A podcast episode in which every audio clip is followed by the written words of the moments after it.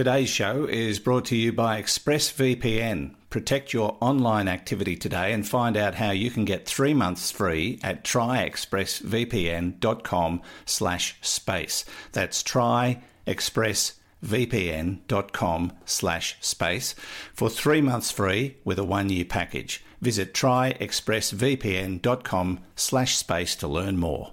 fifteen seconds. Guidance is internal. ten, nine... Ignition sequence start. Space Nuts. five, four, three, two. one, two, three, four, five. five, four, three, two, one. Space Nuts. Astronauts report it feels good. Hello again, and thank you for joining us on the podcast we call Space Nuts. My name's Andrew Dunkley, and my astronomer at large is Doctor Fred Watson. Hello, Fred. Hi, Andrew. How are you going? I am quite well. And you, sir? Yeah, it's all right, thanks. Yeah, yeah, it's very tolerably windy. Well, thank you. Very windy here. We've had a, a, a wet and windy week, which is um, very good. We need the rain, but gee, we're getting some gusty winds. It, it hit the house so hard last night it woke me up, and it must have hit one of those little crevices in the bricks or something, and there was this whistle that wouldn't stop. It drove me crazy. Um, but, uh, yeah, we we need the rain. Uh, just in time for the royal visit, which is less than a week away now. So we're very excited here um, with Harry and Meghan coming to town. Of course, the rain's turned everything green and they're coming here for the drought. So it's going to be hard to prove. But it, there definitely is a drought. Now, Fred, we're going to talk about the ice formations on Europa, uh, one of the uh, moons of Jupiter. This is a fantastically interesting place. And some of these, um, uh, well, I think one of the descriptions of the surface was like a hedgehog, which is uh, just amazing. And you can't see those kinds of formations on Earth, from what I understand. And we may well have found the first exomoon, something you and I talked about recently, and we said it wouldn't be long before an exomoon was found. Well, wham, bam, thank you, ma'am, there it is. And uh, we have a question from Paul in Can uh, in Canada, uh, Vancouver Island to be more specific, about the Big Crunch. So we'll uh, try and explain that. But first, Fred, the ice formations of Europa. This is an intriguing world. Uh, it, it is, uh, yes, it's one of the most fascinating places in the solar system. It's also one of the places where people think there could be life lurking, mm-hmm. uh, because Europa has this uh, construction that we now know is common to several worlds out there in the depths of the solar system, of a rocky object Uh, which is overlain by a global ocean, a liquid water ocean on top of the rock uh, that covers the whole the whole of the of the uh, of the moon, the, the Jupiter's moon, and then on top of that a layer of ice, um, which is many kilometers thick. We don't really know the exact thickness, but it's thought to be many kilometers thick in order for the sort of thermodynamics to work. So that's all good and well. Um, Europa, we also know, is covered with sort of brownish cracks, and the interpretation, which I'm sure you and I covered a few, uh, well, probably a couple of years ago, uh, about these these brownish cracks, is that they are actually cracks in the ice through which sort of brine is leaking, the briny ocean water from underneath. And the effect of the cosmic uh, the cosmic wind, or the, the solar wind from the sun, and cosmic rays, and other bombardment by subatomic particles is what actually turns those those um, cracks brown, because the, the, the water itself changes its uh, structure when it's bombarded, and you get this brownish colour. Uh, that's uh, all, you know, great stuff. But the new theory, kind of, uh, as you say, it's... Um, It it alters our view of what Europa might be like, because, yes, you're quite right, it turns it into a cosmic hedgehog. Mm-hmm. Um, it's all about the possibility that Jupiter's, that this moon, Jupiter's moon, Europa, uh, it doesn't have a smooth surface, that its surface is likely to be effectively pitted, but what you've what the end product is, is gigantic, jagged spikes of ice, these vertical ice shards, uh, which um, are su- suggested as being up to fifty feet or fifteen meters high. Um, not the not a great place to land a spacecraft uh, on. No, not really.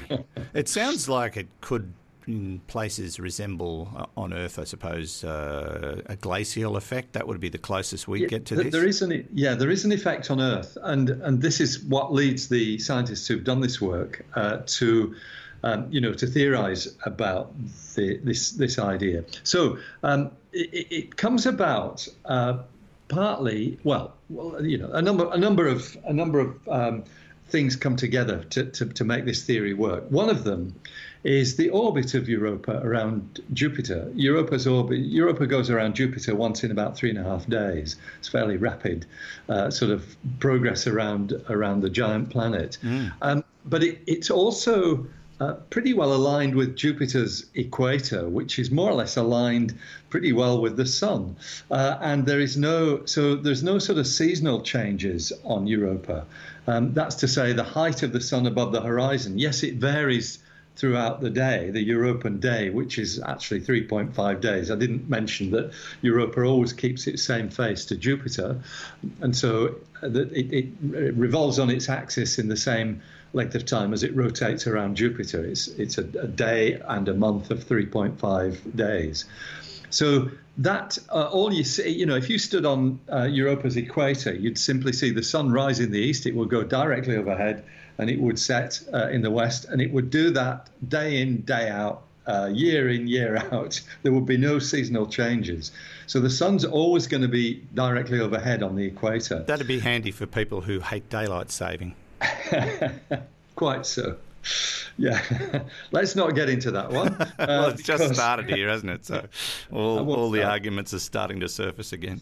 Yeah, I'm sure they are, yeah. It's one that comes around every year, yeah. Well, twice a year, doesn't it? The beginning and the end of daylight saving.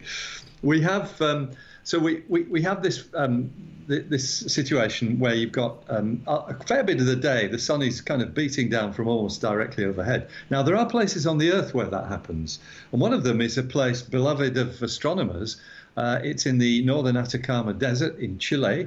Uh, and uh, this is uh, it's actually a place called Chaj Chajnantor. I never know quite how to say it. Chajnantor, probably, in Chile. And it's uh, the reason why astronomers like it is because that's where ALMA is, the Atacama Large Millimeter Array.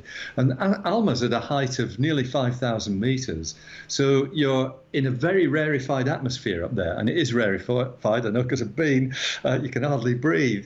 Uh, it's uh, so that. Um, is a situation where when you get ice and snow falling up there, which they do, um, you've got a similar situation. You've got the sun coming down more or less overhead. And what happens is the sun sort of burns little pits into the ice. Ah. And then these pits basically develop because as, as they get deeper, the, the spikes of ice act as very highly reflective surfaces. So they've sort of almost focused the sun down to the bottom of these pits, and the pits just get deeper. Uh, so instead of a nice field of, of ice, you've got this jagged terrain, um, and there, there are actually photographs of it uh, up in Chile, uh, looking for all the world like, you know, well, like spikes of ice, because that's what they are. Um, and the suggestion is now that uh, conditions on Europa are similar enough uh, to to this that perhaps that was would be what we would see with a uh, you know with a, a Europa lander. And and they're certainly looking at Europa for future missions because of the potential or the theory of life on that. The, possibly life in the in the ocean underneath the ice. That's right.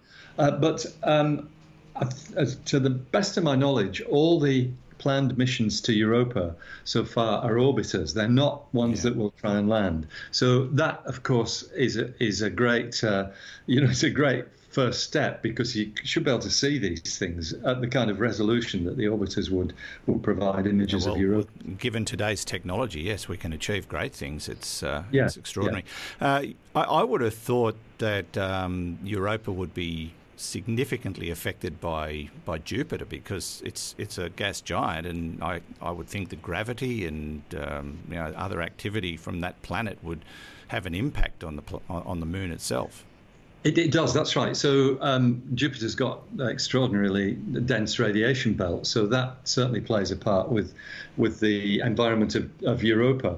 But of course, the other thing is uh, because it is close to Jupiter, it's got really strong tidal effects. That means one side of Europa is being pulled more than the other side, and what that does is it tends to distort the rocky core of, of Europa, uh, and as it does that, that generates heat, and that heat is probably at least partly what keeps the ocean liquid that's underneath the ice, the internal heat of Europa. Mm. Uh, so, yeah, interesting place, and no doubt, um, you know, somewhere where there there will be future missions to tell us whether the, whether it is actually like a cosmic hedgehog.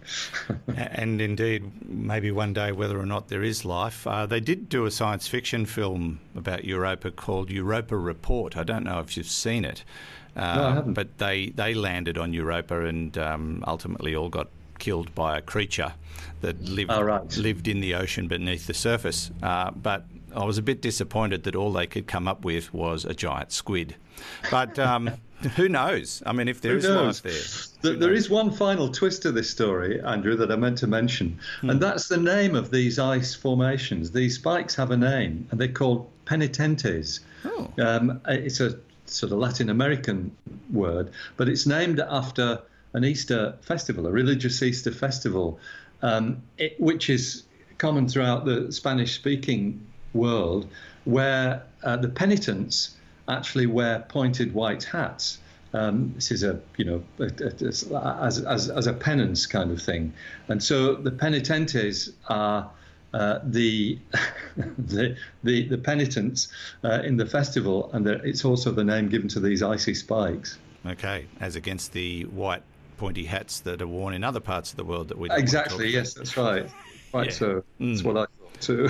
yeah. Uh, okay. Well, um, it's a fascinating world, and there's so much to learn, and hopefully in years to come we will uh, find out even more and eventually get down in there and have a look around in the ocean and find out if it's uh, if it's got life. It's got squids. Maybe squids. Uh, you're listening to Space Nuts. Andrew Dunkley here with Fred Watson. Now let's take a little break and find out more about our sponsor, ExpressVPN, rated number one by TechRadar. Uh, this is the one I use. I've been using it for a couple of years and I love it. When I joined ExpressVPN, they were, they were brand new, uh, new to the market, but uh, I read a lot of reviews and did a lot of comparisons, and there was just something about their, their business model that I particularly liked, and a couple of years down the track, honestly, can't complain. Their interface is very easy to use. Their, their service is second to none. Uh, I've had to contact them a couple of times about um, certain things that I wanted to do, and they were brilliant. So you may be wondering why I do need a V P N at all. It's all about privacy. Uh, do you really want big tech companies, governments, and others knowing uh, what's going on with your online activity? Even if you're having nothing to hide, it just feels downright creepy. Uh, I think you'll agree, and governments are getting more and more interested in what you're doing every day. And so, yeah, protecting your privacy is what V P N is all about. And how often do you uh, run across websites that you want to get information from only to find that they're geo-blocked? This is becoming an increasing problem, but ExpressVPN solves that problem for you. Uh, now, if you go to our special U R L, you'll see quite a list of things this service can help you with, things you may never have thought of before. As I say, it's the one I use, secure, fast, and it just works. Uh, so protect yourself online today and find out more about how to get three months free at tryexpressvpn.com slash space. That's T-R-Y-E-X-P-R-E-S-S-V-P-N dot com slash space for three months free with a one-year package. Try expressvpn.com slash space to learn more, and you'll find the link details in the show notes and on our website. Now, back to the show. Okay, we checked all four systems and game was a go. Space Nuts. Now, Fred, something you and I actually discussed not so long ago, uh, that the, the time would come when astronomers would announce that they had discovered an exomoon. It's probably not a huge stretch when you consider that we've now found thousands of uh, exoplanets, that there would be moons orbiting some of them, Uh, if not most of them, uh, as is the case with our own solar system. Uh, and it now appears that they may have found one. That's right. It's it's actually is on the back of a story that we covered some months ago, uh, because what's happened is the initial speculative discovery has now been followed up by uh, observations with the Hubble Space Telescope, uh, which is a much more accurate way of making these measurements. There is still some doubt, but I think the astronomers who are doing this work uh, believe that uh, the existence of a moon is the best way to, uh, to, to explain the observations that they see. So uh, what are the observations? Well, uh, you, you and I have spoken many times about the Kepler spacecraft, which has discovered something like three thousand exoplanets by what's called the transit method. As the, as the planet passes in front of the disk of its parent star, it causes a very slight dimming of the light of the parent star, and it's very slight, but it's not too slight to be um, to be measured. And so that's how the transit method is how many of these planets uh, have been discovered. So one in particular with the name of Kepler one six two five, uh, actually one six two five b, because the b refers to the planet, one six two five is the star, one six two five b is the planet, and it was behaving in a slightly odd way. So you expect that, you know, as these uh, as these uh, planets go around their parent star, you're going to see repeated dips, and I think it's uh, something like I think it's three uh, transits is the minimum that you have to detect in order for that to be counted as a planet, uh, because otherwise it could be something else.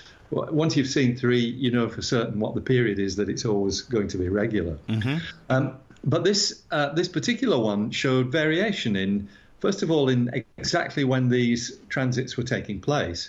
And I think they also detected secondary dips as well, a little blip that is suggested to be a moon of this planet, um, sixteen twenty-five b. It's very different from anything we've got in our own solar system, though. And also, just to give you some scale on this, this uh, this object is about eight thousand light years away.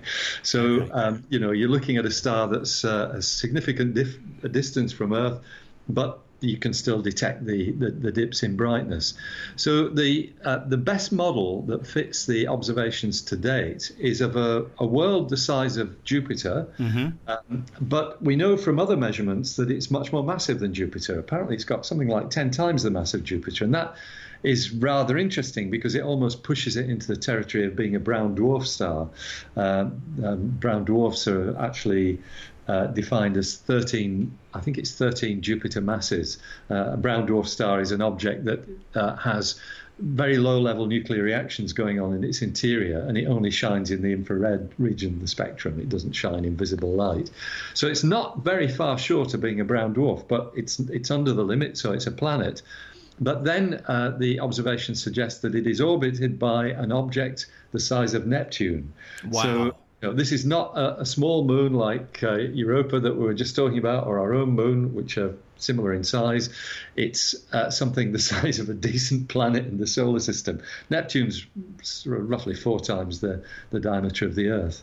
So um, very interesting, uh, yeah. And like anything we see in the solar system. And for that reason, uh, the authors of this work, uh, who are, are based at uh, Columbia University in New York, they they are speculating that this moon of uh, sixteen twenty-five b has been captured rather than formed in situ, because it is so such an odd object. You know, it's so big. Um, they, I'm sure, are keeping going with their observations to find uh, to find uh, further details about this. They've already had forty hours of observation time on the Hubble telescope, which is brilliant. Uh, and by the way, the Hubble telescope's uh, sick at the moment. It's not functioning. It's in what we call safe mode, but we can talk about that later. Right. Uh, the um, yeah, the the uh, the the, the, um, the observations they've got so far suggest that a, a model of a Neptune-sized world is the best candidate for fitting the data. Mm, oh, they called it, they, they're christening it a Nept moon because it's the size of Neptune. Oh, okay. But does it have an official name? I mean, if the star is sixteen twenty-five and the planet is sixteen twenty-five b, what's the moon called? sixteen twenty-five b one. Okay. Yeah. Uh, it's usually a small, you know, small Roman one, so the letter I. Gotcha. Uh, th they they are used to denote the moons of, of other worlds. So right. The B is the planet, and the one is the is the moon. Mm. Now, if this is just speculative, if this planet turns out to be, and, and we know it's not, but let's assume for a moment it's a brown dwarf, then you've got a binary star system, and sixteen twenty-five b I becomes, or b one becomes a planet. Yeah, that's right. Exactly. So there you go. You can have a lot of fun uh, with this. Well, you can, and I think you should be an author on their paper, actually, with a suggestion like that. It's just pure speculation, but it uh, it did cross my mind. Uh, it crossed my mind, given the size of the thing. I mean, it's humongous. Yes, it is. Yeah, it's it's yeah, it's remarkable. And, and um, that that that size, of course, does also, you know, um, give you uh, uh, perhaps a good reason why it might have captured this object, because it's a very massive planet, and if this thing's been whizzing around in an unstable orbit, then the mass of sixteen twenty-five b could easily have grabbed onto it and turned it into a moon. Mm, okay. Well, uh, now that we've found one, I suppose um, they'll pull out all stops to see what else is out there. There's, there's got to be squillions of them. Yes, I think that's right. I think there will be many of them. Um, and, and in fact, it excites astrobiologists as that, because, you know, we, we find uh, worlds that are um, uh, on, uh, probably impossible to have life on because they're gas giants. But if they've got moons around them, then they might be the places where life life could uh, take hold. And, uh, for the yeah. same reason, we're looking at the moons in the solar system. Like, the like Euro- Europa, which we were just like, discussing. Like yeah. Europa, mm. yeah. And just as a footnote, um, Andrew, because I'll probably forget to mention it later, uh, the Hubble telescope is, has lost one of its gyros. So the gyros are what allow the telescope to point in the right direction. It, it, uh, I think it's got four, which were operational after the last um, servicing mission in two thousand nine. Uh, one has failed, and they brought another one online to try and um, bring the, the, the, the number up to three. That's three is the, the number you need operating uh, for normal telescope work. Um, but the one that they brought up, the new one that's not been used before, they've run it up and it doesn't work. Oh. Uh, they have problems with it. So they've they've basically put the telescope into safe mode to figure out what to do. In the in, in extremis, it can operate with one gyro, but uh, it's a very slow process. It's a much more clunky process than it is with three. Mm. So at the moment, we're we're awaiting um, you know further results on that. No, I think they ought to replace it. Ah, no, no way, unfortunately. You mean re- replace the telescope? Yes. Yes. Yeah, well, with, indeed with, they are. But with another one. the Yeah, the James Webb Space Telescope, which is the kind of, you know, the replacement, is being pushed further and further into the future. It's mm. uh, now, I think, twenty twenty-one is the scheduled launch date. It's a long way down the track. Yeah, but we know why. They just, they've got to get it right first time, or the thing will just right. be a piece of junk, won't it? Mm. That's correct, exactly. Yeah. All right, uh, you're listening to Space Nuts. Uh, Andrew Dunkley here and Fred Watson there.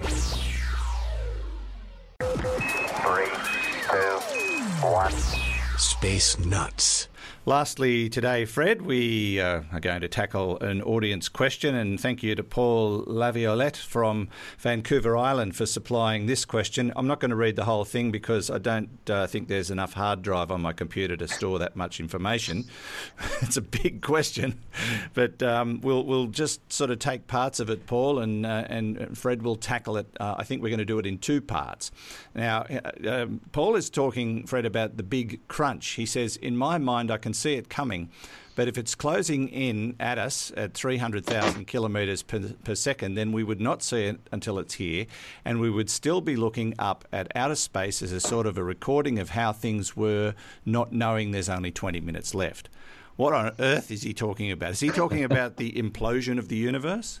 Yes, that's right, the big crunch, which was certainly a very popular idea during the nineteen seventies and eighties, because we thought at that time that the gravitational pull of all the matter in the universe was enough uh, to stop the expansion of the universe and eventually turn it around and bring it back to a contraction, so that eventually you get an opposite of the Big Bang, which is the big crunch. Actually, um, Brian Schmidt, uh, that well-known exponent of gravity and Nobel Prize winner, and now a Vice-Chancellor of uh, the Australian National University, used to refer to the Big Crunch as the Gnab Gib, which is the Big Bang backwards. backwards. Yeah, I do like that.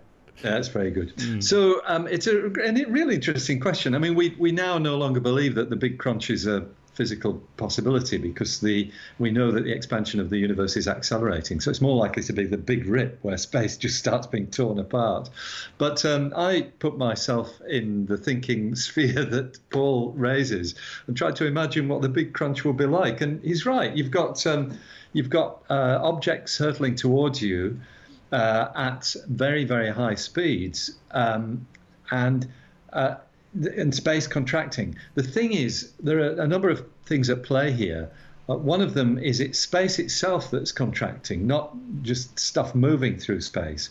So we would all, uh, b just before the Big Bang, uh, sorry, the Big Crunch, we would be compressed into, um, you know, in, into very small volumes, uh, such that we'd probably turn into individual neutron stars, each of us, because of the compression of space. Yeah, well, I was going so, to say that we, we wouldn't be around for the ultimate crunch. We'd no, we be, wouldn't, absolutely we'd, we'd be wiped out long before. Long before, yeah, and probably may, maybe millions of years before, just by the by the changes in physical conditions. But if you kind of neglect all that and imagine what it would be like, um, all these objects coming towards you, you'd have galaxies whizzing towards you, and because it's um, a, a contracting motion, their light would be blue shifted.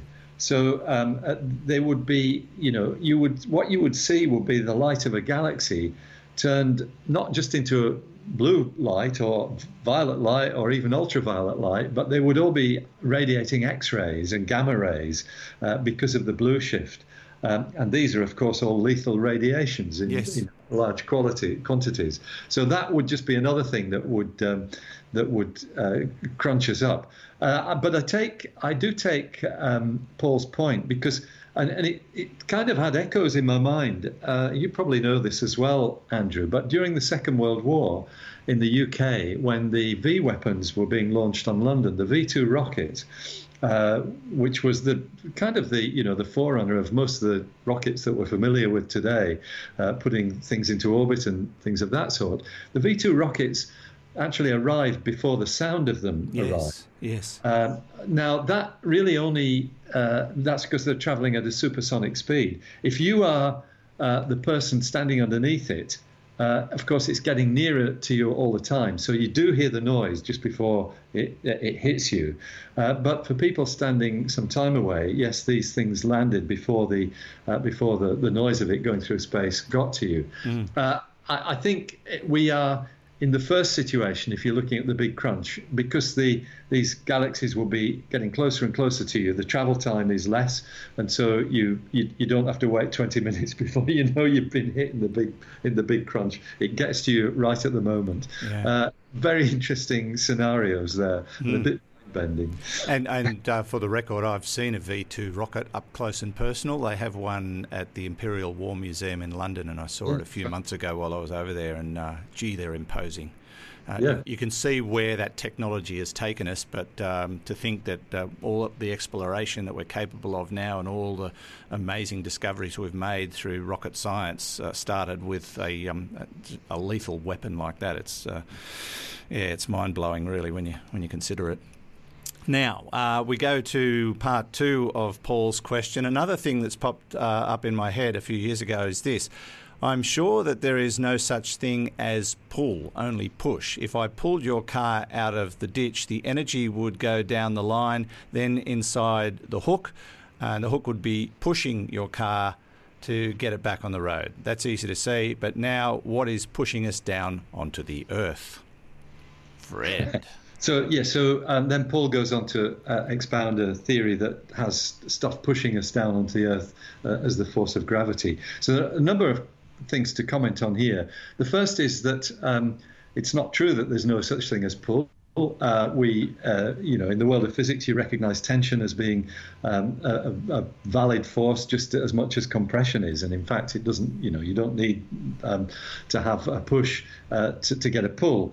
Uh, Things can be in tension um, with with no no issues, uh, but uh, the, the the nub of the matter is how we are pushed down onto the earth, uh, and the the fact is we're not. I mean, Newton used to think of gravity as a force that existed between any two objects in the solar in the universe, and we that as a first step that is a pretty good model. Uh, so what that says is that the the force between ourselves and the earth, uh, which is actually a tension, uh, it, that's what's pulling us down to the surface of the earth. Didn't, but we now know that they prove it in an experiment recently in a vacuum where they put two pieces of material, I can't remember what they were made of, together, very close together. There was no influence whatsoever between the objects or anything in the vacuum, and yet they attracted to that, each other. That, that's right. That's the Casimir force, yes. which I think we talked about in a in a recent episode. That's something a bit different from what I'm talking about. That's all about quantum particles in. Oh yeah, in that's right. Virtual. Yeah, yeah just dismiss that. Yeah, forget that. um, so what we're talking about here is gravity. What what um, sort of pushes us or pulls us down to the surface of the Earth? And it's neither. It's neither a push nor a pull. Uh, since the work of Einstein in nineteen fifteen. We've known that the phenomenon of gravity is actually a distortion of space, uh, which is a lot less intuitive, but is actually uh, well and truly demonstrated by all kinds of experiments, uh, one of which I'll mention in a minute. Uh, but what's happening is as soon as you've got a, a, a massive object, a, an ob any kind of object with mass, it ha would happen to us, but in a very small way. But imagine a planet uh, in space. What the planet is doing is changing the shape of space. It's actually distorting the space around it. Um, and we, because the shape of space is slightly different at your head from what it is at your feet, uh, that basically is what we feel as the pull of gravity. Uh, the, the, the, this distortion um, was first demonstrated by the way light uh, changes its direction when it passes close to a gravitating body. That was with the eclipse in nineteen nineteen, observed by uh, Arthur Eddington and others. Uh, and that essentially demonstrated that um, the, the, the sun, in fact, because it was during an eclipse, the sun is the massive object, and you see this, the light of the stars being slightly distorted uh, because they're passing close to the disk of the sun. We now see that on a much larger scale with uh, a phenomenon called gravitational lensing. If you've got a cluster of galaxies and you look at distant galaxies beyond them, uh, the images of the distant galaxies are distorted completely by the, the bent space around the massive cluster. So um, gravitational distortion is well established.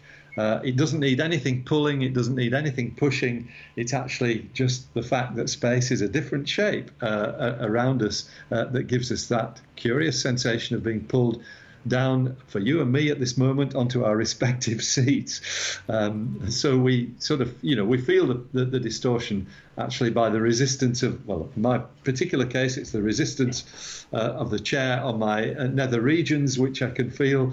Uh, that's that's a pressure, but it's actually distortion of space that's causing it.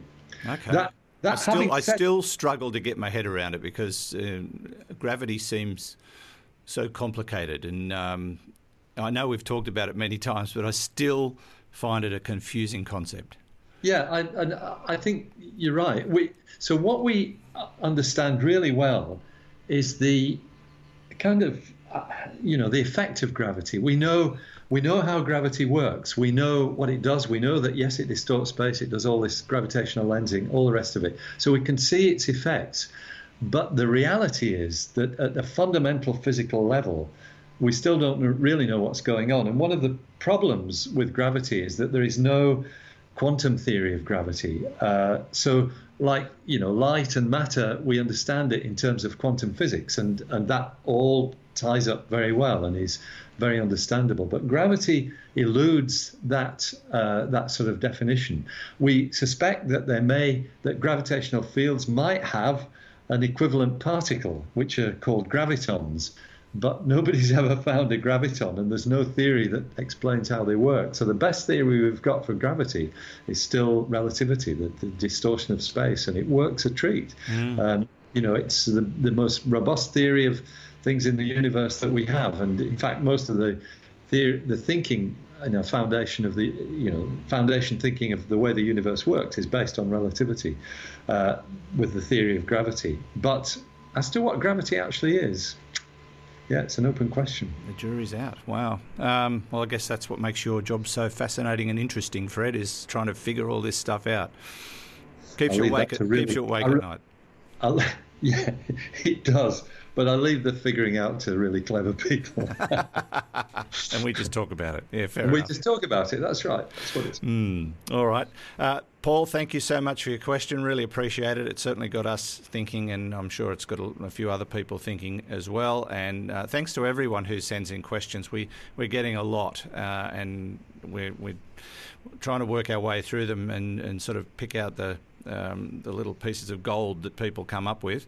Not to say that the questions aren't interesting as a whole, but uh, some are just sending us for a loop, and we, we like to talk about those. Uh, but look, keep them coming, and we'll, we'll do our best to get to them all. Uh, and thank you, Fred, as always. It's been a great joy.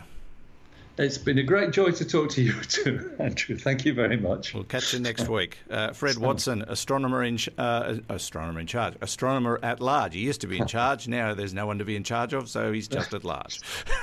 We'll catch him next week. We'll catch you next week as well here on Space Nuts. Space Nuts. You've been listening to the Space Nuts podcast.